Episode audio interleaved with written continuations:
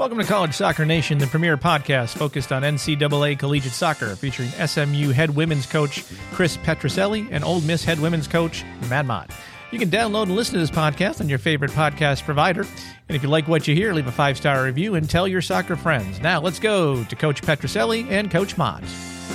Welcome, everybody, into College Soccer Nation. My name is Matt Mott, one of the co hosts. We've got a great show for you tonight. Uh, Keidane McAlpine from USC is our is our guest. We'll get to in a little bit. We're excited to talk to him, the USC head women's soccer coach. Uh, we got Brian on again this uh, this to, to during the um, you know the big time or what, what, do we call it, Chris? What do we call it? The uh, few too many deal. minutes. Big too deal. big deal. Yeah, the yeah. big deal too too many minutes with Brian. We'll get to him, but uh, let me bring in Chris Petrucelli, our co-host. How you doing tonight, Chris? I'm cold, Matt. It is cold here in Dallas, and you know, it, tomorrow morning at, at training, it, it's supposed to be like 40 degrees and raining. And you know how soft I am when it yes. comes to cold weather. I am so soft. Everybody makes fun of me. It's a reason why I left Notre Dame. It was too damn cold for me, and I am not looking forward to tomorrow morning. So hopefully tonight will uh, the the podcast will warm me up. What about the wind? Any wind? That, that oh, we got some wind. Yeah, yeah, we got some yeah. Dallas. We we got some wind for sure. And you're kind of up above there where your where your track soccer stadium is, and yeah. and uh, it's funny. So broke new ground, right, on the new stadium and all that kind of stuff. They That's did. exciting. They, well, they, they tore everything down basically is what they've done. And they tore it down about three weeks ago, and nothing's happened since. So I'm not quite sure what's going on with it. But they're supposed to be, you know, we did have the a ceremony where we broke ground and all that kind of stuff, but there hasn't really been a lot of activity going on over there. But I'm sure yeah. it'll, it'll, get ramped up here. So wait, eh, are they doing the lights? I know that was an issue. They they keeping the lights, bringing. I think they're lights, keeping the lights. Hopefully, we're we're changing them out because you can barely see at night. You know, so you know uh, the quality. I didn't want to say better. that, but yeah. you know, watching the game sometimes yeah, a little yeah. difficult. Yeah, lights, yes, yeah. for sure. Well, hey, um, first, how great was Robbie last week? I mean, oh, um, he's he awesome. did such a good job, didn't he? And and and it's shown. Like everybody is is dying to to listen to that show. I think that was one of our better shows. So big shoes to fill for Keidane today. Yeah. Yeah, you know, again, I was we were talking before. I, I don't know Robbie's accents. He in that in that episode, he must have had seven different accents. you know, he had his he had his you know North Carolina you know Southern accent, yeah. and then he went with um, you know all these different accents during the during the yeah, thing. Yeah, yeah. Like, they're making all of that money. I'm like, yeah, yeah, I guess so. Yeah, yeah, yeah, that's one thing. Uh, so no, hey, I want I wanted to talk to you a little bit about. Um, just uh, scheduling and uh, RPI and, and things like that. So, you know, as this uh, season has has gone on, and, and for the teams that are playing, we're getting close to the end of the season, um, and they have to make some decisions uh, about next spring. You know, mm-hmm. how, how are they going to handle next spring? And, and I know the the ACC came out and said, okay, you know, 16 games is the total that they can have, and and you know, for somebody like like Pittsburgh, I believe they played 14, so they've only got two left. But for many of them, they played eight or nine, and they've got a number of games left. And and and all the teams in, in the leagues that are that are playing still have games uh, left. But there are some uh, decisions that these teams have to make sure. if they, you know, if they are going to get into the NCAA tournament.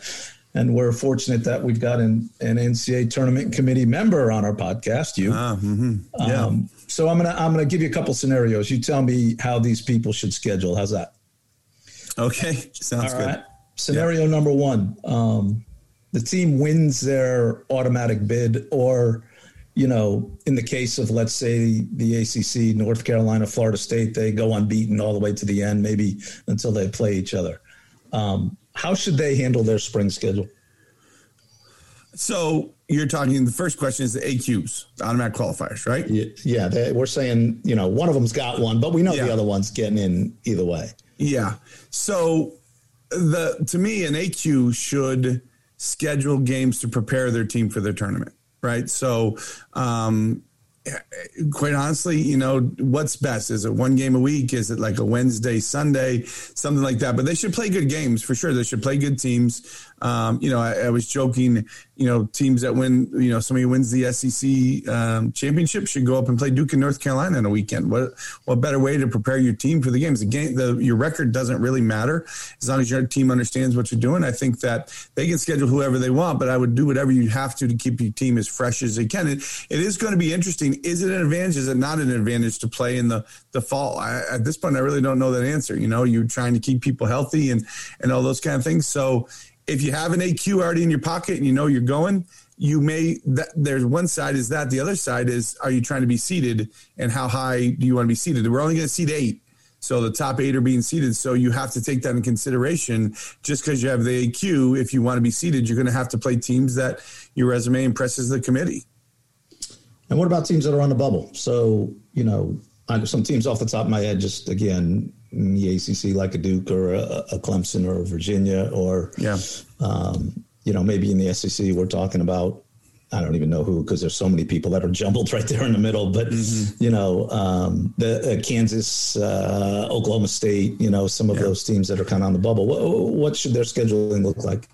Yeah. Now, again, let's let's be clear. I didn't say this earlier, but this is just Matt Mott's opinion. As a committee member, we have not decided how we're picking teams. No, how the seventeen will be fence. decided. Here we go. I want to make a stand. but no, uh, let's be clear. I, I don't someone else. I get it. So I've had people already call me about this, and I want to be clear that this is just my opinion as Matt Mott, the soccer coach on the committee. But again, we have not made any decisions on how we're going to do it. Right? We gotta we gotta talk about a, a number of different things. But if I'm just as I know this kind of works, if I'm on the bubble, you got to go play good teams. You got to play good teams, even if you don't get the results, all the results. But if you get one or two results, it's going to help you. But uh, you know these SEC teams that are are we're, you know we're playing and and and now we're not going to play SEC games in in the um, in the spring. Like maybe it does make sense to play one or two of the top teams. Can you play Arkansas? Or can you play A&M or South Carolina? Those three are at the top right now. Like, can you get them back on the schedule? I think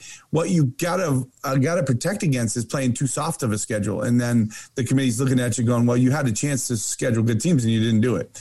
But that's going to be difficult because, like you said last week, teams that are in their conference are they going to play? So who who who do you play? Do you play ACC teams who are in the same boat as you are? Do you play Big Twelve teams in the same boat? Like if you're on the bubble, you got to go play some. You got to play some games. You got to figure out a way to play some games. Yeah, my, uh, my thought with that is they got to play as many as possible, right? So, right, you know, play five or six of them because you need one or two. You got to yes. do one or two to get that's to right. Get, give yourself as many chances as possible, for sure. Okay, what about uh, how about this scenario? What about the team that's already out? So you got some teams right now that you know don't have a win uh, win yet in the league, or you know they've got one or two, and uh, you know they're not getting an automatic qualifier, and um, they're probably not, you know, not looking at at large bids, but uh, how do those guys schedule? Uh, yeah, that's tough, right? That, that's very tough. I mean, what do you? That, that, I don't know if I have an answer. What's what's your answer to that question?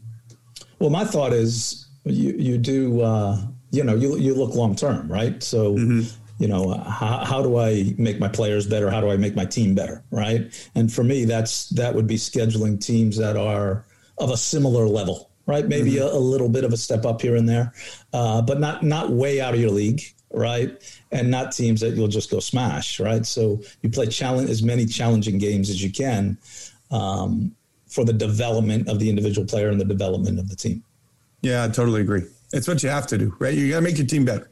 Yeah, so make your team better and, and prepare for next year's NCAA. I agree with that, with keeping your team intact and and making them better. Make that makes um, a total sense, and I totally agree. It's it's, it's it's tricky though. It's tricky. Sure. And then what about the um, you know, okay, teams that are playing in the spring, right? Mm-hmm. Um, and let's I'll use our our league for example. On the American Athletic Conference, we're playing um, basically every Sunday, right, with, with conference games. Um, do you think do you think it makes sense to play midweek games um, and try to get some some better teams in those midweek games, or you think it's best to just play the game on the weekends and, and try to get the automatic? Well, again, we're back to the 17, right? Where the 17 coming from? Um, but I think, Chris, you got to give yourself a chance. Like I, I, I think it depends on where you feel about your team right? If you, if you, feel like you have a chance to finish in the the top two or top three of your league, then you you got to play some you got to play some out of conference games because you don't want to just you know kind of size it up to that one one game or you know you're playing conference you're trying to get the conference final and then you throw all the eggs in that one game go play some other teams especially you know people that are in areas that can get the ACC teams or the SEC teams or the Big 12 teams. Like I think it makes sense to to try and play them. And you win one or two of them because again, the committee is going to look at how you scheduled. That is is part of the deal. Um, now we understand. I think as a committee that some teams may not be able to play anybody but conference, right? Maybe the testing isn't the same or whatever. So those people we understand. But if you have the ability to go play other teams, I think you should. All right. I want one last thing here. If you could just give us, um, you know, we, we use the term RPI like crazy. Right? yeah. Just give us a quick breakdown of what the RPI is and and how and how it's used. So the RPI is the the the technical term is rating percentage indexed and it's a it's a bunch of numbers and it's calculated by 25% of your winning percentage so if you're you know 10 and 0 that would be what a thousand right and then um, it's 50% of the opponent's winning percentage and then it's 50 uh, sorry it's 25% of the opponent's opponent's winning percentage so your opponent's winning percentage so if if you know i play you and you're 10 and 0 i get that part of that is calculated in my RPI. And then whoever you've played, what their record is, is calculated into the RPI to, to come up with my RPI, which is just a formula of numbers to try and help us sort out 340 teams. And everybody gets a number. So you're one through 338 or whatever the, whatever the number is. The trick is that number isn't necessarily used by the committee by so in other words we don't say you know 1 through 40 these guys are all in because we are 1 through 33 because they're up 33 spots it's really just a guide to use this again it's i'm back to my it's another tool in the toolbox that the committee uses to figure out where the teams fit and then we look at them individually i think the other thing that people get caught up in is well i was 36 and they let in 38 but i didn't get in at 36 but those we go by the raw number the, the and that raw number could change you know, significantly, or could all be really, really close based on the team. And I don't know if I'm explaining it very well, Chris, but the bottom line is it's a tool that the committee uses to try and figure out the top at large teams in the country. And, you know, they've gone as far as I think 58 before and, and put that team in just based on what they've done. So we just use it as a tool. I don't know if it's going to be available this year with people only playing conference games. Um, you know, we're waiting to see. They're talking about maybe trying to adjust it to help everybody. Um, but it's a tool. It's a big talking point. I think it is a, a piece. You're looking at me like I'm crazy, but it is a piece that the committee uses and, and, and falls back on sometimes when it gets really close. I'm not looking at you like you're crazy. I got, I got, to tell you, I have to set the scene here for everybody. We're on a Zoom call, right? And we're recording a Zoom call. And our producer is playing the guitar. Fortunately, he's on mute and we can't hear him. but I guess he's practicing. I, I, don't know what he's doing as we're trying to do this. Oh, that's beautiful. Yeah, New Bruce Springsteen album came out. I think he's probably just trying to, yeah, uh, you know, jump in the E Street Band. Well, yeah. let's. um You want to bring Brian in? Get his do I want to, or do we have to? I mean, unfortunately, the people are dying for him, so we're going to have to bring him in. But again, the uh, the the big deal is with us for uh, too many minutes with Brian Lee. So, Brian, how's your well, Monday? Good. Well, good afternoon, good Monday, and uh, you know I appreciated listening to that explanation of the RPI and the in-depth talk about scheduling and you know, through the first five, six episodes, I really felt like, you know, Matt's role is somewhere between the love child of Mike Golic and Chris Farley, and he's the good time Charlie. Wow. Wow. You know, good time then, Charlie. Love and then boom, ep- episode six, we've got Smart Matt. It's really seven, seven. episode seven, Brian. Don't sell short, Brian. Sorry. seven. Time flies. Look how time flies by when you're having fun. Hey, you but, sound uh, better. I, I got that. the microphones figured out, didn't you? I well, I don't know about that, but I sound better. yeah. All right, Brian. Let's go through these uh, games from the week. Right. Let's let's talk about what we saw this week and and uh, impressions that we have. Okay. Um, let's start start in the Big Twelve. Um, some of the games, uh, TCU and Kansas was an important game, uh, which TCU won won uh, two 0 and and was comfortable, I think, uh, throughout the game. And and uh, it was interesting. TCU followed up with a game at Kansas State yesterday and, and went down 2 0 uh, and had to come back late and, and win in overtime. Uh, but they're, you know, they're still strong. They're still moving forward and um, heading towards, I think, uh, a big showdown with West Virginia at the end of the year. Yeah, I really thought that was an old school weekend, wasn't it? That was travel partners. I'm going to Kansas and Kansas State, and you know when you when you see the the on paper stronger team on the front end and you play really well and you get three points over a good team, a title challenger when they came in, the letdown coming into Sunday is almost inevitable, uh, and it really almost jumped up and and sniped them uh, Sunday in Manhattan, Kansas. Manhattan. Kansas State the little is? apple. The little apple. The Little Apple. It was cold. It was windy. It was a miserable looking game to coach or play. Uh, and K State jumped out, deservedly so, 2 0. And um, even at the time, you probably thought TCU could fight their way back. Uh, but the, we'll see where Yaz is coming out of that weekend. That's probably the biggest storyline Yeah. as they Yeah. go through the last two or three games. You know, Yazmeen Ryan took an injury, a knee injury that uh, didn't look great, and I, I'm hoping she's I'm hoping she's fine. She's a fantastic player, and and we all you know we all know her, and and uh, think she's a great kid. So um, yeah, and legitimate but- National Player of the Year candidate. I thought so too. I, in fact, I, I coming into this week, I thought that w- was going to be uh, something I'd bring up on the show. That I thought she was a, a, a candidate for Player of the Year, but it might be hard to do on one leg to finish it out. So, Chris, she never came back crossed. in. She never came back in. Obviously, She did not come back in. No, she was she was sitting on the side with a bunch of jackets on. So, okay, um, the ACC, the big you know the big day was uh, Duke in North Carolina, the great rivalry. We talked about it. We talked about it last week. Uh, North Carolina winning the game on an own goal. Um, I, I, didn't feel like there was much in the game. I, I felt I felt like it was pretty even. Not a lot of a lot of goal scoring chances. Well, twice in a row, don't you think? For 180 minutes, Duke's been Carolina's equal on everything except the scoreboard. You know, maybe just a, a margin behind, but I don't think if they see Carolina in the ACC tournament or down the road in the NCAA tournament in the spring, they're gonna they're intimidated at all by the by the matchup. I, I thought it was a very strong showing from uh, Duke. And then uh, kind of a, a, te- a game for, for two teams in the middle of the league that are trying to fight their way towards you know towards those at large bids. Uh, Notre Dame and Louisville, um, and and Notre Dame kind of squeaks that one out on a, on a penalty late late in the game, and um, you know again probably the better team. Um, Louisville is is you know typically pretty defensive and and uh, and did a good job, you know, keeping the game close. But but Notre Dame squeaked it out. And, th- and those are certainly two of the teams. When you're talking 17 at-large bids, you know, if you're looking at the ACC right now, you've got seven real candidates you know, to be under consideration for those. And Notre Dame, Louisville are going to be on the back end of that seven probably. So I don't know what the committee members do about that come come the Sure. spring, but I thought it was a deserved one. Now, you know, over the season, those are two very comparable teams, and and what they do with their spring schedule is going to be essential.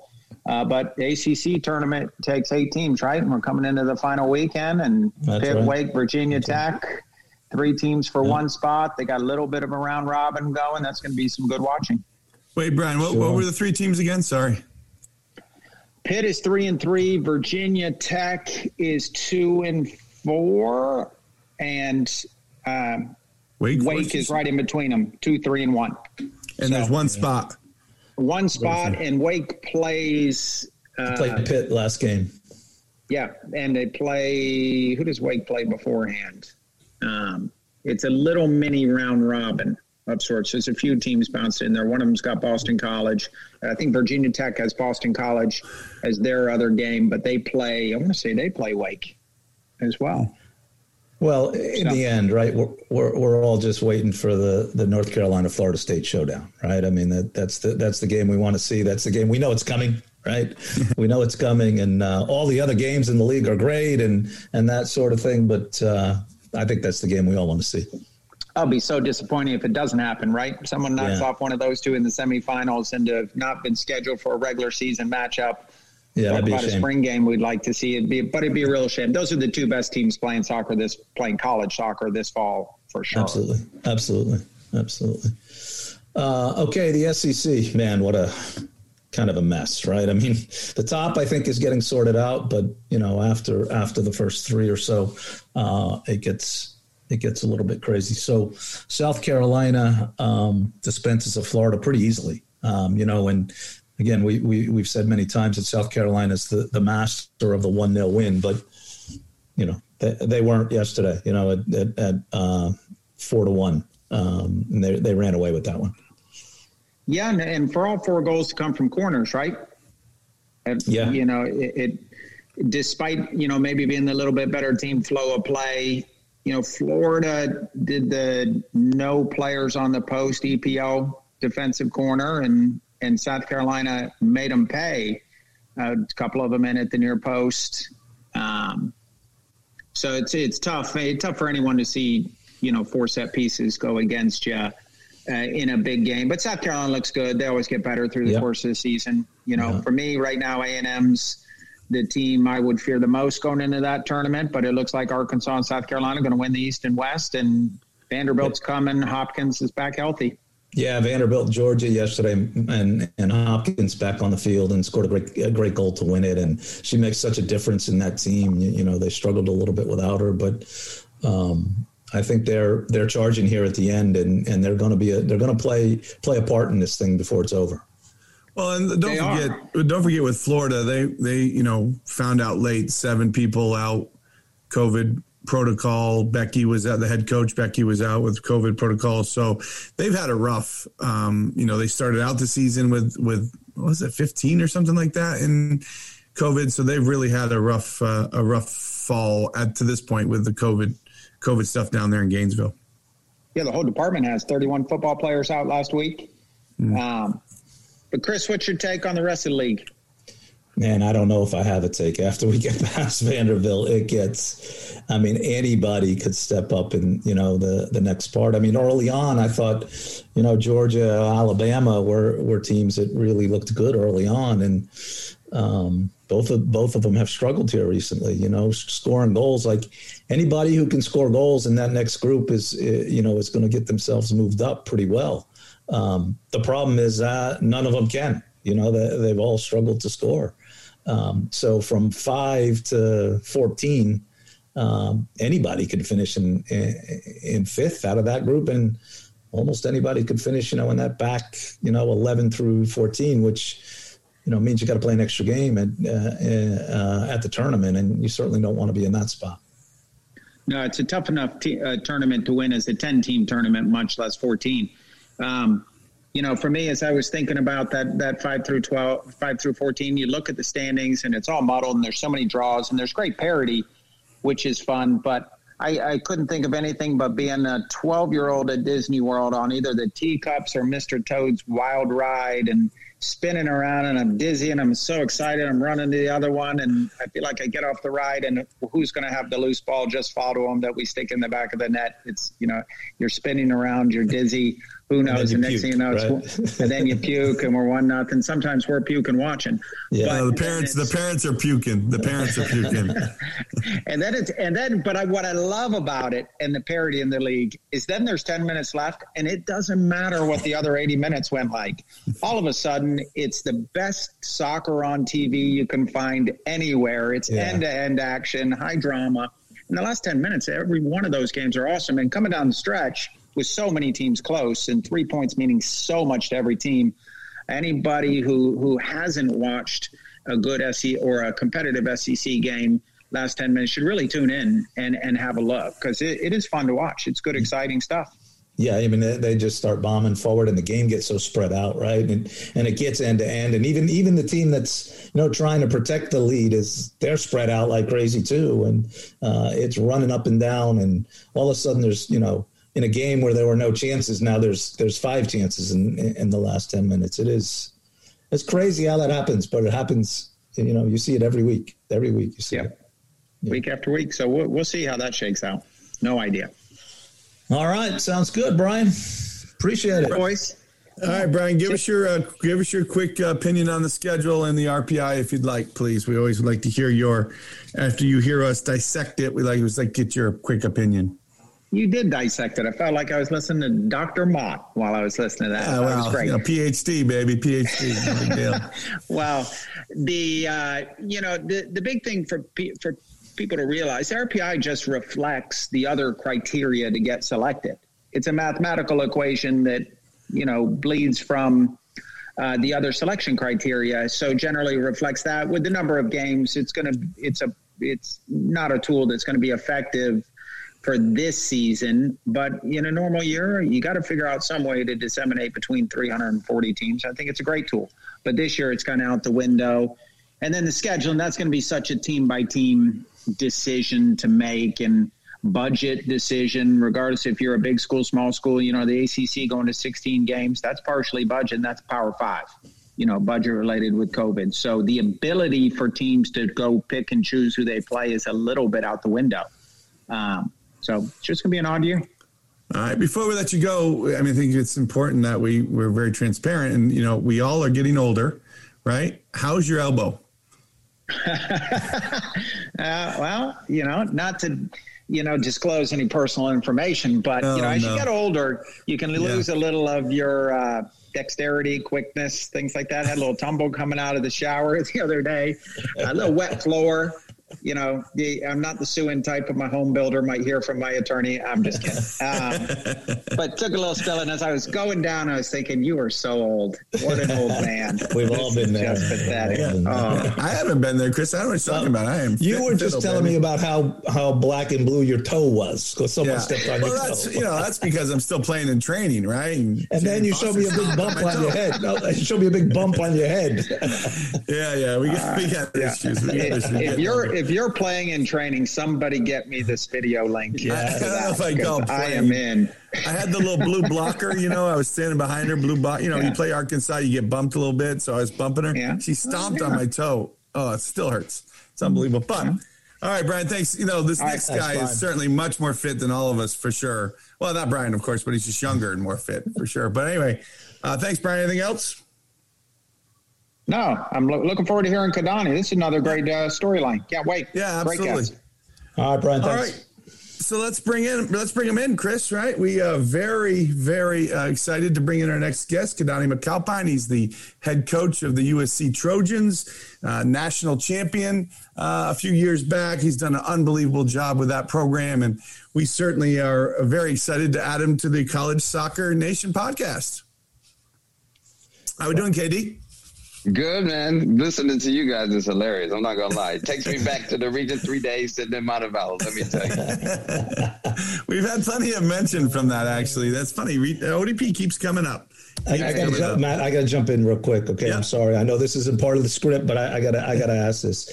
I noticed I, I noticed Keidane in a couple of pictures and seeing you over the last year. You had this little gray beard going on, right? Oh yeah. Yeah. Well, that's gone. Yeah, I'm well, not seeing well, that. You didn't like the gray? Is that what it was? No, different times of year. I, you know, I just mix it up. You know, uh, usually in season, smooth, I, will have the smoothest guy in college soccer, right there. This you know, right now, guy. right now, it's I'm just sitting, I'm sitting, no games, so I'm just relaxing. No, all no, right, no facial right. hair. I didn't know if it was maybe you know you, you dieted or something. You were feeling like you know it was looking you know a little no, too old. I own my gray, except for the fact that I cut it off as much as I possibly can. but I'll own I would, my facial gray. I, you know, Chris, we are again. We're here on the Zoom, right? I'm in my office. You're in your little dungeon.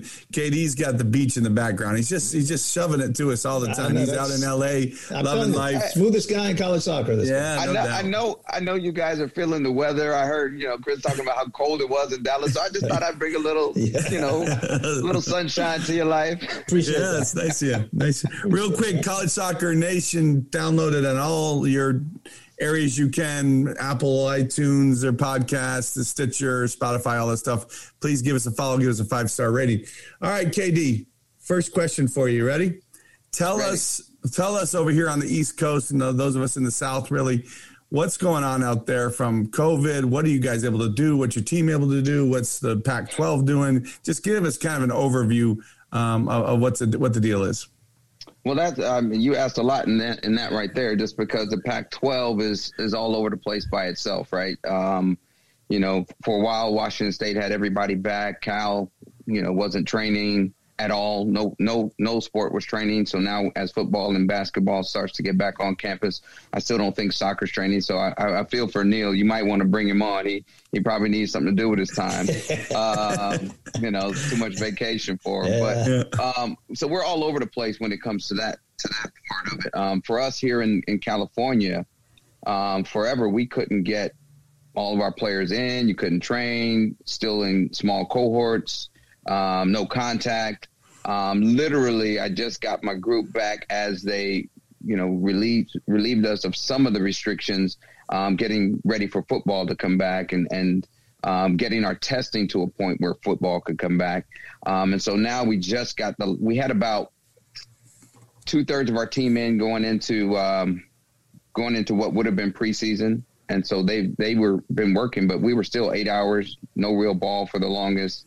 We added a ball late into it once they gave us that permission. Um, so now we just now started full training. We've been in it for probably about two and a half weeks with everybody coming back sporadically within that. So we, we're just now looking like a, a team and just got to contact with some with some restrictions still. Um, smaller groups of under 25 can can do some things, um, and over 75 to go above 25, you've got to have everyday antigen testing. And so if you're not in that group, then you got to you go small. But they're saving those for the sports that are that are ramping in. So the basketballs, the footballs, um, some of the, the the winter sports that are coming back, the swimming and diving, those kind of things. So um, we're we're trying to still stay under the 25, and you know how it is coming back, injury here, injury there. You're right at the number mm-hmm. somehow, so it works out. And you are, and and how long will that go on? Or, or is everybody going home at Thanksgiving, or will you go beyond Thanksgiving, or? Um, most people, most people are, are Thanksgiving is it. Um, so we'll we'll do our last little bit November nine, um, and then they'll get ready for exams and take exams. And we're still school's online, so you know we, we were been we we had the benefit of having a, a, a president and athletic director that brought us back and allowed us to even be there. So for us, we were like, okay, cool. You know, this is great because, you know, you know how it is. The kids were ready to get away from their parents a little bit. They'll never say it, but you know, that was mm-hmm. part of it. Um, and and at the same time, they just needed to see each other. They needed to hang out. Just they needed to just be able to have some FaceTime. And it's not like they can hang out in the dorms or anything, but just that little time together on the field to just let go of all the all the crud that's you know around COVID is is a good time. It's a good couple hours just to hang out and and, and do something you enjoy. Great. Um, I want to ask you a little bit about your uh, your path to USC. Um, okay. I uh, I did some research on you, and I found out that you have a degree in music business. yeah. Yes, what the I hell do. does that mean? What is what is uh, that? well, you know, okay. So coming up, I was I was a choir, show choir, all that good stuff. Um, you know, we had a we had a little uh, quartet coming out of out of high school that we we swore we were going to make it. We swore Boys we were the men. Boys the men. Is that? We, yeah, you know, we thought we were. We were acapella. We did our thing. We we um we were called Nuance. Um, and uh, we were we were we were all right. Uh, we weren't great. We were all right. Um, but we all went to different places and, and studied different aspects of the industry. And so, um, you know, one of us went to I want to say Georgia Southern, and actually is a professor there now in music composition. Um, one went up to uh, Middle Tennessee, um, did studio engineering. Um, one stayed home and and basically got in the studio and just went to work. And then I was I was doing the music business side, so I spent a lot of time in uh, radio stations, music stores, um, you know, you name it. I was doing it. Had to do a little stuff on the side, but I had to sort of create It It wasn't quite a degree at that time, you know, it was a while ago. uh, but you know, I made it work. I made it fit, and and but the idea was for us to come back together. But you know how it goes. College happens. Everybody's different directions, and and we never quite made it back together probably for the better because uh, yeah. we weren't as good as we thought. But you know, you gonna sing for us? We, we, can get a little. A little... Yeah, you know, that was a that was a that was a while ago. Those I think I had one of the CDs. I think I had one of his CDs. Our so producer's you, got the guitar. If you want yeah, him to jump you, in, you graduate and. Uh, you decide music isn't the way you're going to go. I want to be a soccer coach. I mean, how's this go? Ah, so while I was while I was at Birmingham Southern, the, the women's program started, and you know a lot of my friends, uh, you know, Lauren Ecker Shepherd was the coach, and she had to start the program. I think she took over the program in March, and had to put a team on the field in August. And so some of the friends at the school were just trying to make the team. So I was helping them out. Little did I know she was watching. Um, so I became a good friend of the program and, you know, announced a couple of games, gave them all nicknames, that kind of thing. So when I left, I went home and um, Jason, my associate head coach, he was coaching the little boys team. Um, I took over my sister's team well, let me rephrase that. My mom told me I was going to coach my little sister's team, and uh, so we started coaching together. We were each other's co-coaches, um, and I was going to school, and I coached a high school boys team on the side, and so I was just getting in and just trying to make a little side money and, and go back to school. And uh, next thing you know, I called down to the school and said, "Hey, I would love to come down and bring the bring my team so that they can experience what this thing is." trying to get them all to college. Um, and, and she was like, sure. And I've got an, an assistant job for you if you want it part time. I just lost my part time assistant. So that year I drove back and forth. Um, it was about an hour and a half in between two, couple, three days here, three days there. Cause you know, I can't just drop my little sister's team. That would not do well in the house. uh, so, so that's, that's how I got in. And then the next year she made me full time and, and, um, Jason took over my sister's team and, and um, there I was in Birmingham Southern, a full time assistant, and and she was she was good enough to me. She let me play um, one year, get that out of my system. Um, so I, I, I, was able to to live the dream. I got my very very tiny paycheck to play in the A League, uh, um, and, and, got it done. And then then it was off, and, and I was I was coasting. And then then on, uh, you became the head coach, obviously, right? Yeah, yeah, yeah, yeah. So she um she had me as her assistant. We were NAIA. We were transition Division One. Um, she had decided she had three young kids. She had decided it was her time to to step away and spend time with her family. She went back to corporate, um, and she, she, again she told me, "Hey, I want you to take over the program. Here's how we're going to do it." And uh, I was like, "Okay, all right." and uh, I was 26 at the time, so I you know helped transition the, the, the team. Was there five years. Um, by the third year, we were eligible for NCAAs. Got to got to got in. Won our tournament.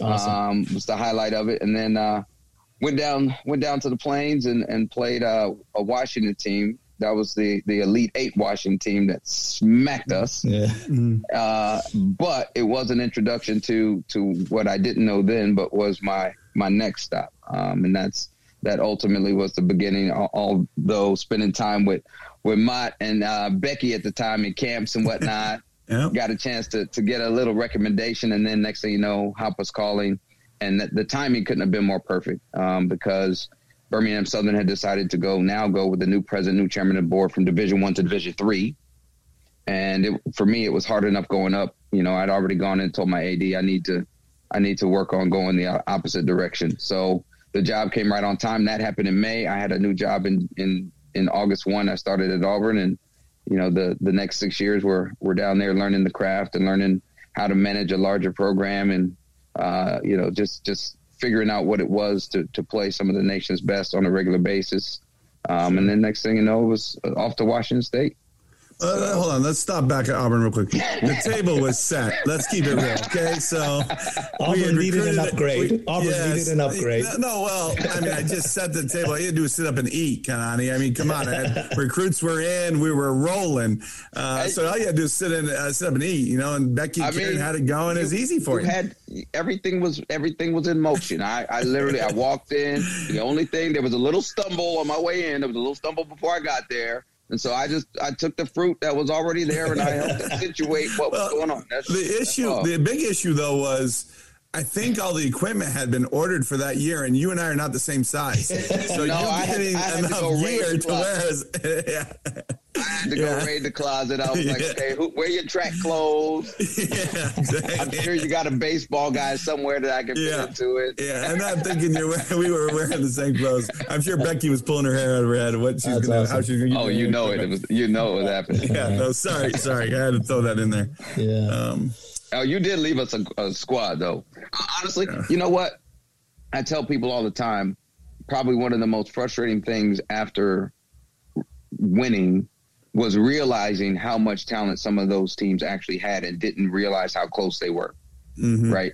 Sure. Like, I, and I think that's probably some of the most common things going around the country. Like, you just don't know how close you are to that next level and so you downplay even in your tactics and what you're doing because you don't necessarily think you're there and you're a whole lot closer than you think yeah. and that's which is a scary thought to say because i you know I, I do recognize talent differences but at the same time I, the levels the margins are, are, are pretty small sometimes yeah, that's what we're talking about in the SEC right now. I mean, you, you talk about the, the difference between the top group and the bottom group is is minute. It really is. It's yeah. It's how much of the uh, the players believe in it. It's a great point. All right, Chris. Sorry. Well, God, uh, well, I think the next thing I, I, I had for for him was uh, just you mentioned Jason, right? Yeah, um, yeah. And we we all love Jason, and what, what a great guy and and a, and a good coach. Um, but for me, he's known for two things. Okay, one is oh, he's a master gamer. Is that right? Yeah, he's a good gamer. No, is he a good gamer? Do you play with him or against him, or how's that work? Yo, yo, oh, you mean like like actual esport gamer? Yeah, yeah, yeah. No, no, yeah. no, no. He's not. A, he's not an esport gamer. He's, he's not, not an esport, esport gamer. gamer. No, no. He he he. Now he where he used to spend his time was like championship manager. Like oh, that used okay. to be a big time ah, thing. He used to ah, run like that used to be his thing. That was yeah. that's a while ago though. He's he's now he's he's now dibbling and dabbling in a lot of things. Right now it's it's and Marty, you'll appreciate this. Um, yeah. we've got a smoker yeah, Ooh, he's we've got an electric guy, right? We've got a yeah, we got a smoker, an electric smoker. Like when I say smoker, like kettle drum smoker. Yeah, yeah. Uh, an electric nice. smoker, and we got a gas grill, charcoal grill. Like so. You oh, know, you got. I love it. You need to make set. sure you make sure he's listening to our. I've given him all kinds of great barbecue uh, tips on this on this podcast. So I'm going to go back and listen. Very important. Okay, I'll, I'll you know I'll, I'll, make sure I'll make sure he gets on and try, try the whole recipe. We need the downloads, Keidane. We need the downloads. I'm on the, I'm eat side. I'm on the eat side. I'm, I'm a good I'm a good taste tester. there you go. There you go. Hey, let me ask you this, Kitty. Um, recruiting to USC versus UCLA, Stanford. Where where where are the differences? uh, people only knew. Um, the price tag is where it starts, right? Um, that's the major difference, right? Um, but you know, in, in, in years past, the, the biggest difference is Stanford, obviously, with their endowment, uses it to pay down um, mm. cost, and so the cost for each and every student, regardless of who you are, is much much lower. Um, and so from a from a scholarship standpoint, even even those kids from a financial aid standpoint, it's more affordable to to backfill your roster, right? Um, UCLA public school cost is almost half, right? They have a similar situation where they can use endowment to get university aid. So again, financially a lot more feasible mm. for the middle class, lower class kids. So their rosters, when you look at their rosters and the talent on their rosters, there's a reason they're so deep. mm. Both of them are far more affordable than, than you would think at mm. schools like that. Come across to my side, we're seventy something thousand dollars a year. Yeah. Financial aid is good, getting better mm. now with our new president. Not anywhere close from an endowment standpoint of paying down costs. Um, academic aid is very difficult to get. We're the number one school for international students in the country.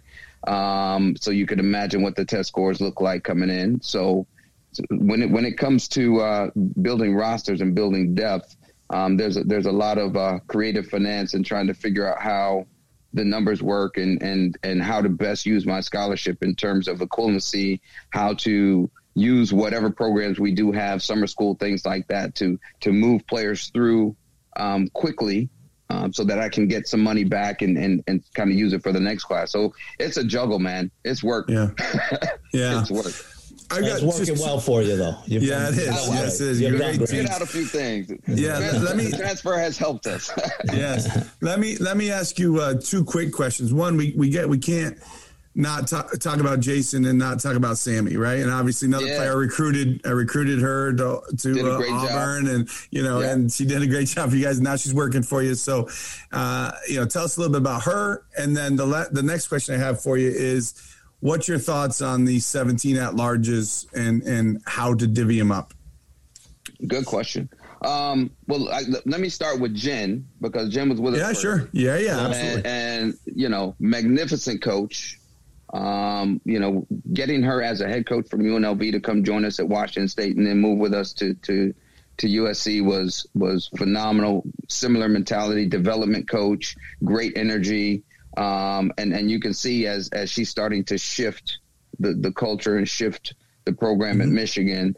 Um, it's going to be sustainable. She, she's she's brilliant there, and so in, in, in trying to replace a person like that, um, we looked at we looked at a couple things, and um, for the most part, Jason Jason oversees and, and, has an eye for the offensive side, how our flow goes, the, the details of that. Um, for myself and now Sammy, I wanted to find somebody who, from a defensive side, had the the pessimistic mindset.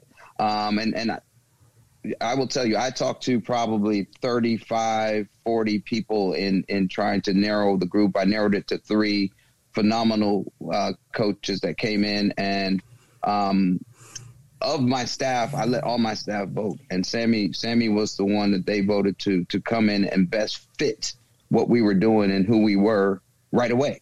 Um, her personality is phenomenal. She, she, she probably, she probably is the one that connects with the most kids in terms of mm-hmm. you know TV shows, things like that, and, and mm-hmm. pop culture, those kind of things. She does a great job with that. Um, but she also is a balance for us personality wise. Jason's probably the one who brings the iron fist a little heavier than I do. I'm probably in the middle with intensity and whatnot. And she's a teacher, right? She's mm-hmm. she's a calm voice and she's going to explain it all thoroughly and it's and it's very soothing to to yes. hear. Um, but it's good balance, right? But yeah. If they ever got to see her play, they would also see the intensity, the fire, the determination, the toughness. Um, she was one of those people, and so it, uh, it was a perfect fit coming into what we were trying to do. Yeah, it's interesting because you know, as I recall, there wasn't anything she wasn't willing to kick. She was that kind of tough, tough, tough defender. Yes, yeah, Perfect. really, really good player. Yeah, absolutely. Yeah. And then how about the seventeen? What What do you think?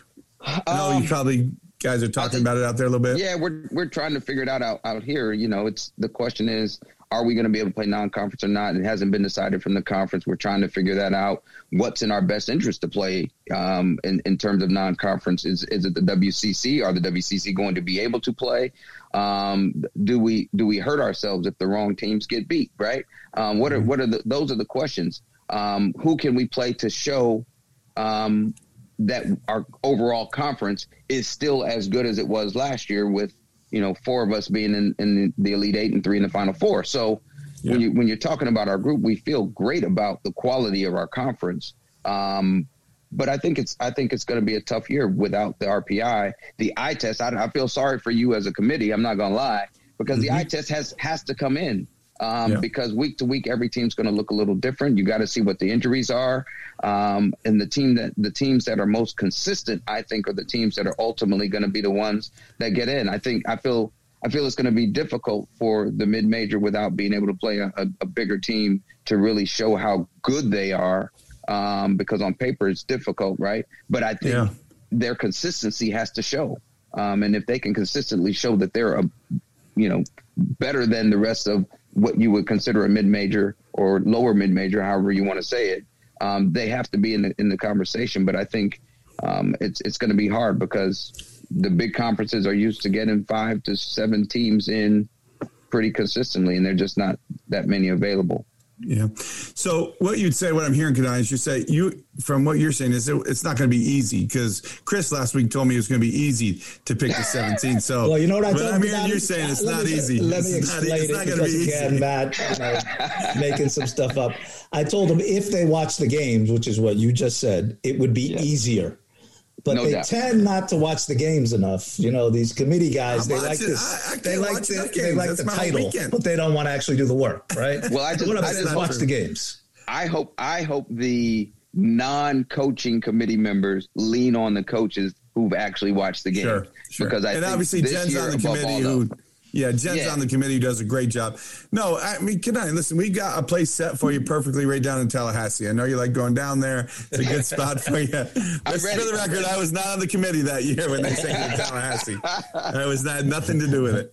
Um, it was that was criminal, that was I think. But that anyway, was rough. Yeah, yeah oh, for man. sure, for sure. Well, listen, uh, Kitty, as we wrap up here give us uh, a few minutes on, on USC. Tell us about USC and, and your in your program and your, your, your thoughts certainly on the on the university. Uh, from an academic standpoint, university wide, I mean it's it's hard to beat.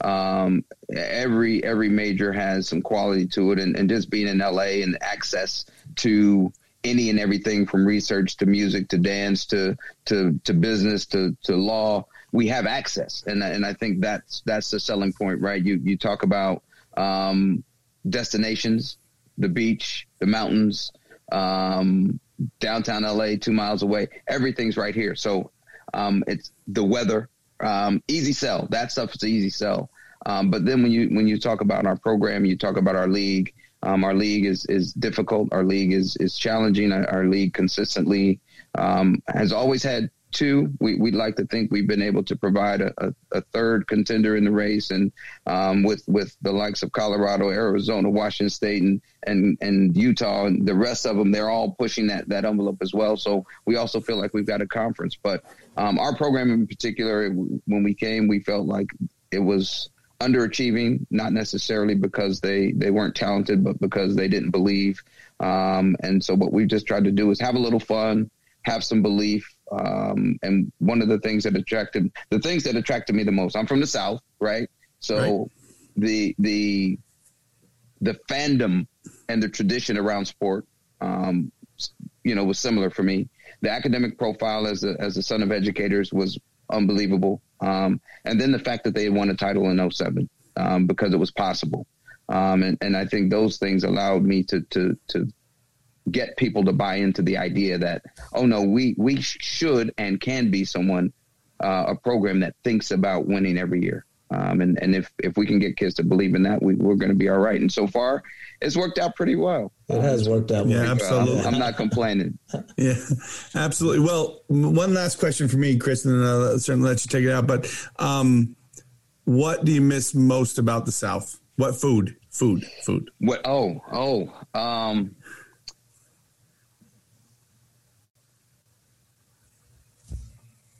was just getting ready to say it's something. It's just not the same. Uh, oh, there it I, we we missed you. We, we cut out there. Can you say it again? Number one, sweet tea. Can you hear me?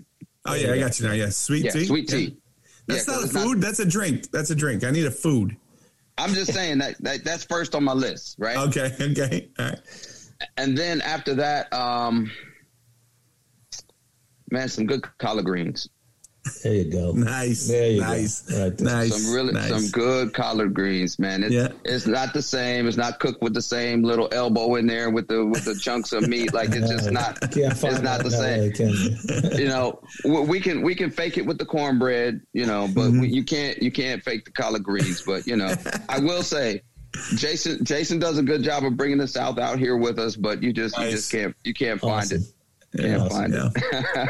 Great, Keidane. Well, look, we really appreciate really appreciate having you on, and and uh, you've done a great job there, and I think you're going to do a great job for a long time there. So, and say hi to Jay for us as well.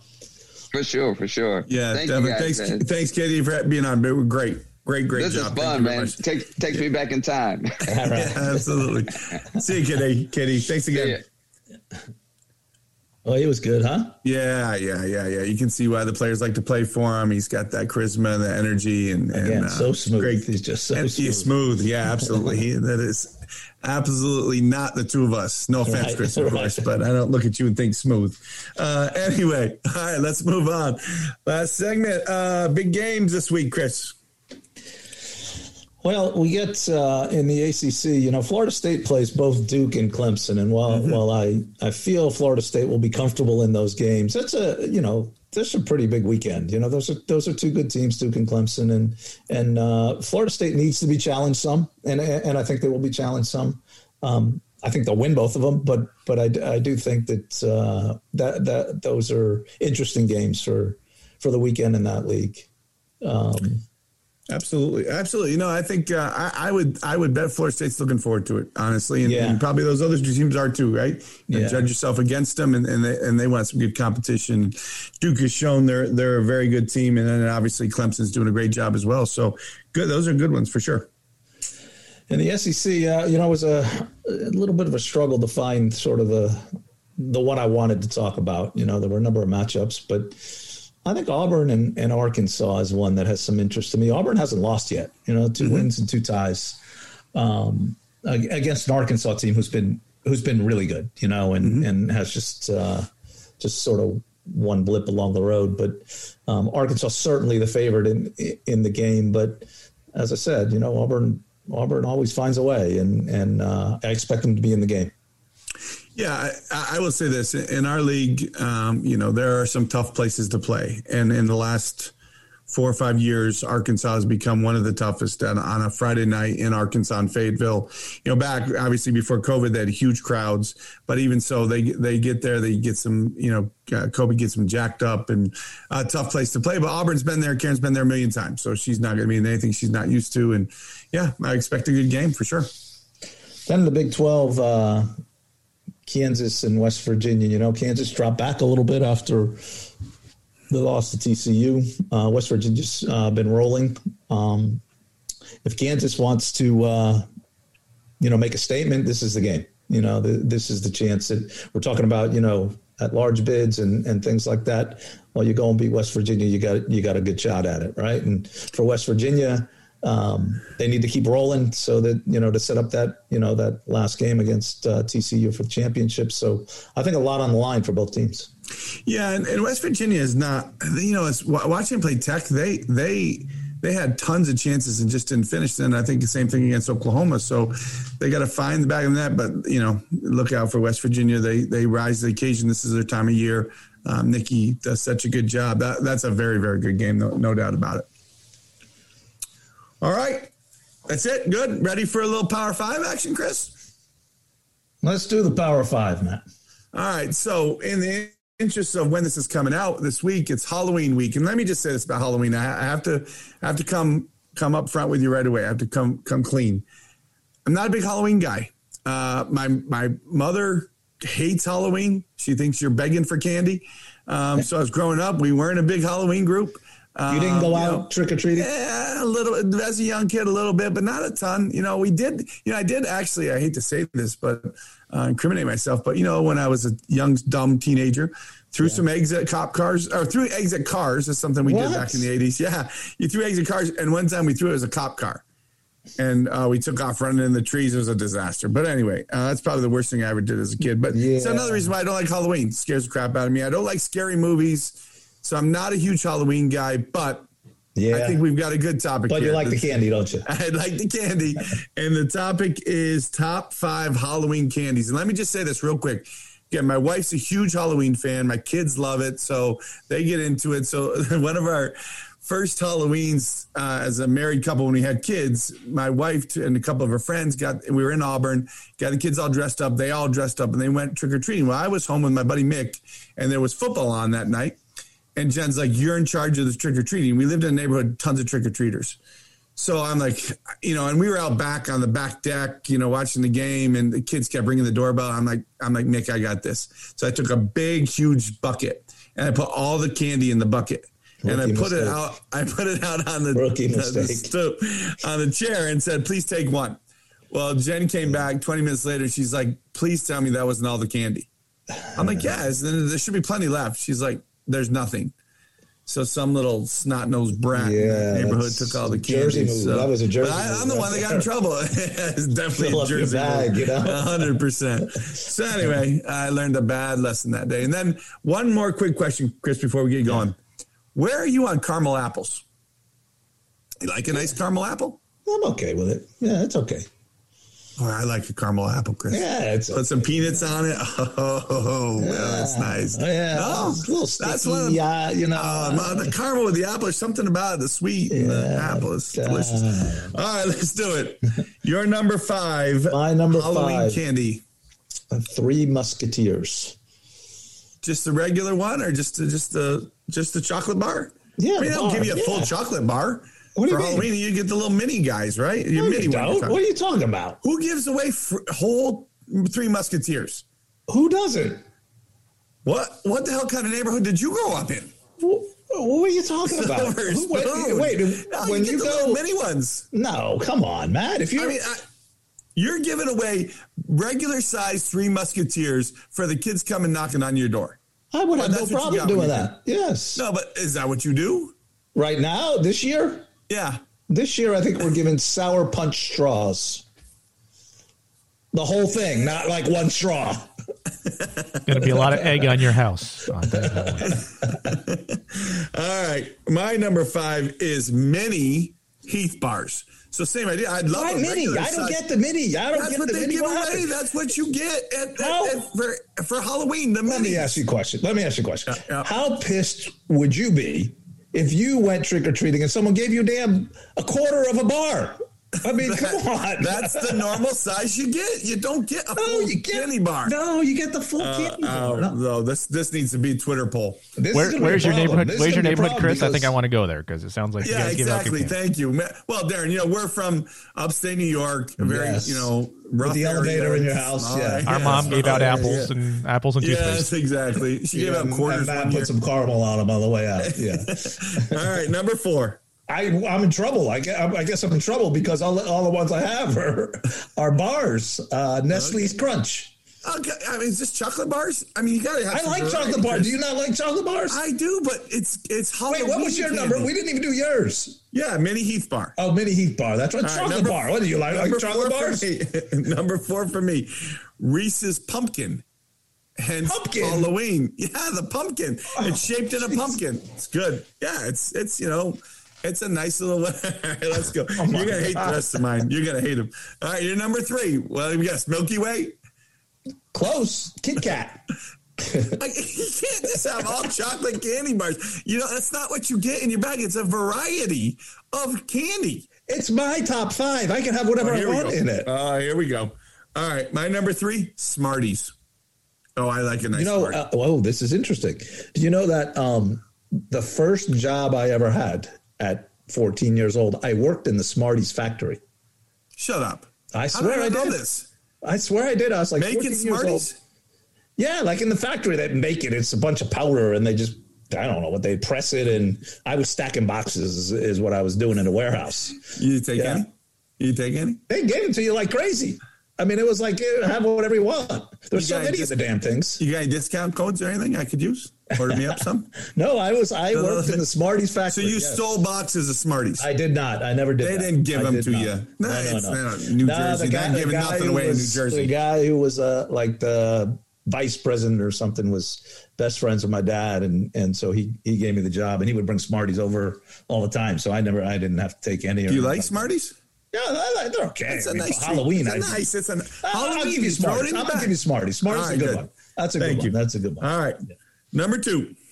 My number two are M and M's. Not like any special kind Oh, or anything God. like that. Like M and M's, they're just Boring, boring, boring. they're not boring. They're, boring. they're good. The I mean, a lot of people M&Ms dress up as M and M's for Halloween. Do they? Yeah, they do. Yeah, yeah. Count how many dress up for. All right, my number two, solid. This is a good one. Blow pops. What? Yes, blow pops. blow pops are fine, but like, Yes, they're a Halloween candy. so you uh, let me ask let me ask you this: we we don't really have young kids anymore, right? Um, we got to find someone who's got a young kid. But Yeah. if we went to a ten year old kid, right, and we said, "What would you rather have, a Nestle's Crunch bar or a blow pop?" What would they There for? nobody I've ever seen in a neighborhood that has eh, eh, of any. You know, what we need we need the picker on for this one. We need a picker next week to solve. No, it. the picker would no, no. give up like one Smartie. He'd give a penny. he give a away pennies. No, but the picker would he has a neighborhood where he has to spend like four hundred dollars, honest to God, on candy because they have thousands of people come through his neighborhood for trick. It's this big whole ordeal, right? And he, I'm telling you, he would not say he has boxes and boxes of Nestle bars or Kit Kat bars. Well, the then, minis, no, maybe. then no one goes to his house. No one will go to his Oh, house. they do. No they fun. do. It's bad. No fun. All right, and the number one. This ought to be Number one, Yeah. Reese's peanut butter cups. Come on, You really 1928 badly. sales You- of 509 million. I mean, You you have doesn't failed like Reese's poorly. peanut butter cups? You have failed poorly at this. At this, this is so. Your worst one really by good. miles. I, I think I think I did really good. My number one Go ahead. again, yours. Halloween yeah. candy corn, but more importantly, the pumpkins, the little orange pumpkins with the green top. I love those things. Oh. I could eat them all day. I could eat them all year. They're fantastic, So- and they're a Halloween candy. So you give those out at Halloween? No, no, no, no, no.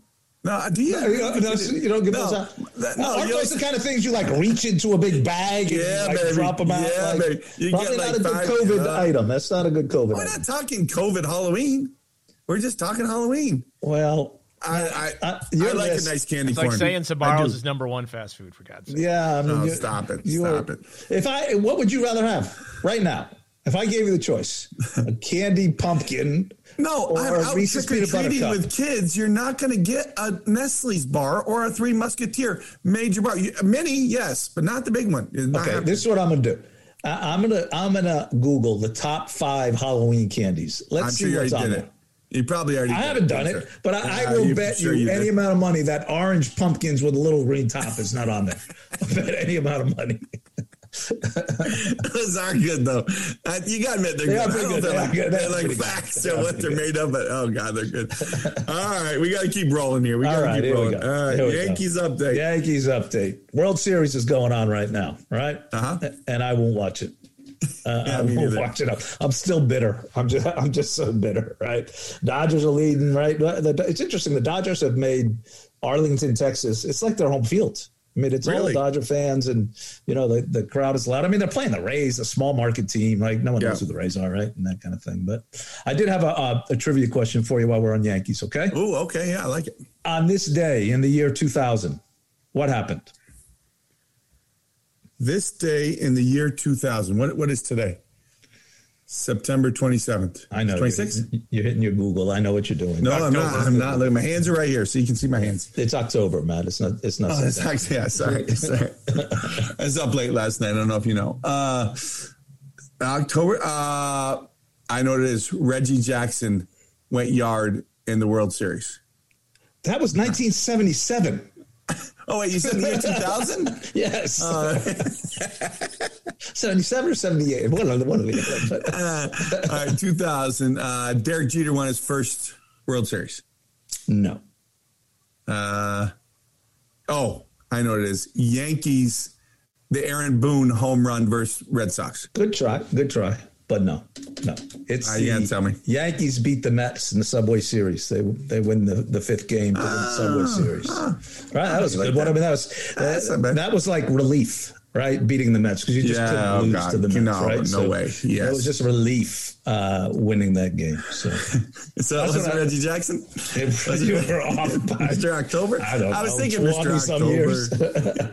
October. um, all right, here we go. Uh, so I'm going to throw you a little zinger, Chris, with my barbecue recipe. The barbecue recipe. Go ahead. Yes. How about we're going to talk about asparagus and Brussels sprouts Ah, I like those. wrapped in bacon. Don't forget the bacon. No, no. So if you want to grill some veggies, grilling veggies, what I do is I'll take, um, you got to want to get like a little wire rack that you can put some aluminum foil or just put some aluminum foil on your grill, make a little boat out of most out of it where you can have sides where you, but you put, I like asparagus wrapped in bacon um, or Brussels sprouts, cut Brussels sprouts in halves or quarters, put them on there, uh, put some onion in with the Brussels sprouts um, and a little bit of bacon if you can. Put a little oil in it, a little vegetable oil or um, uh, canola oil, garlic salt, pretty good with the garlic salt. Cook it 325, at least 30 minutes, but you got to watch the bacon. If the bacon looks done, then probably the vegetables are done. I like my asparagus done a little bit, a, bit, a little bit well done, I would say. Um, but another recipe, real quick, with the with the Brussels sprouts, take them out, bacon, Brussels sprouts, onions, and a little bit of feta cheese mix that all together. I, the, a restaurant here in town makes that. It's fantastic. I've done it now a couple times. All you need a little oil, a little garlic salt. Cook it 325, about 30 minutes probably. But while you're maybe cooking your steak or something else, have it on the on the grill. You won't be disappointed. So little veggies this week. Little veggies for you inside your candy. Get like your candy, get your veggies. Yep. I like that. Very good. Yeah. All right. Anything else? Oh, great job. Take it out. Yeah, it was good. Keidane was great, wasn't he? Outstanding. Smooth, Outstanding. smooth. You know, we go from Robbie to Keidane. Yeah. the language barrier. I'd like to see those two talk.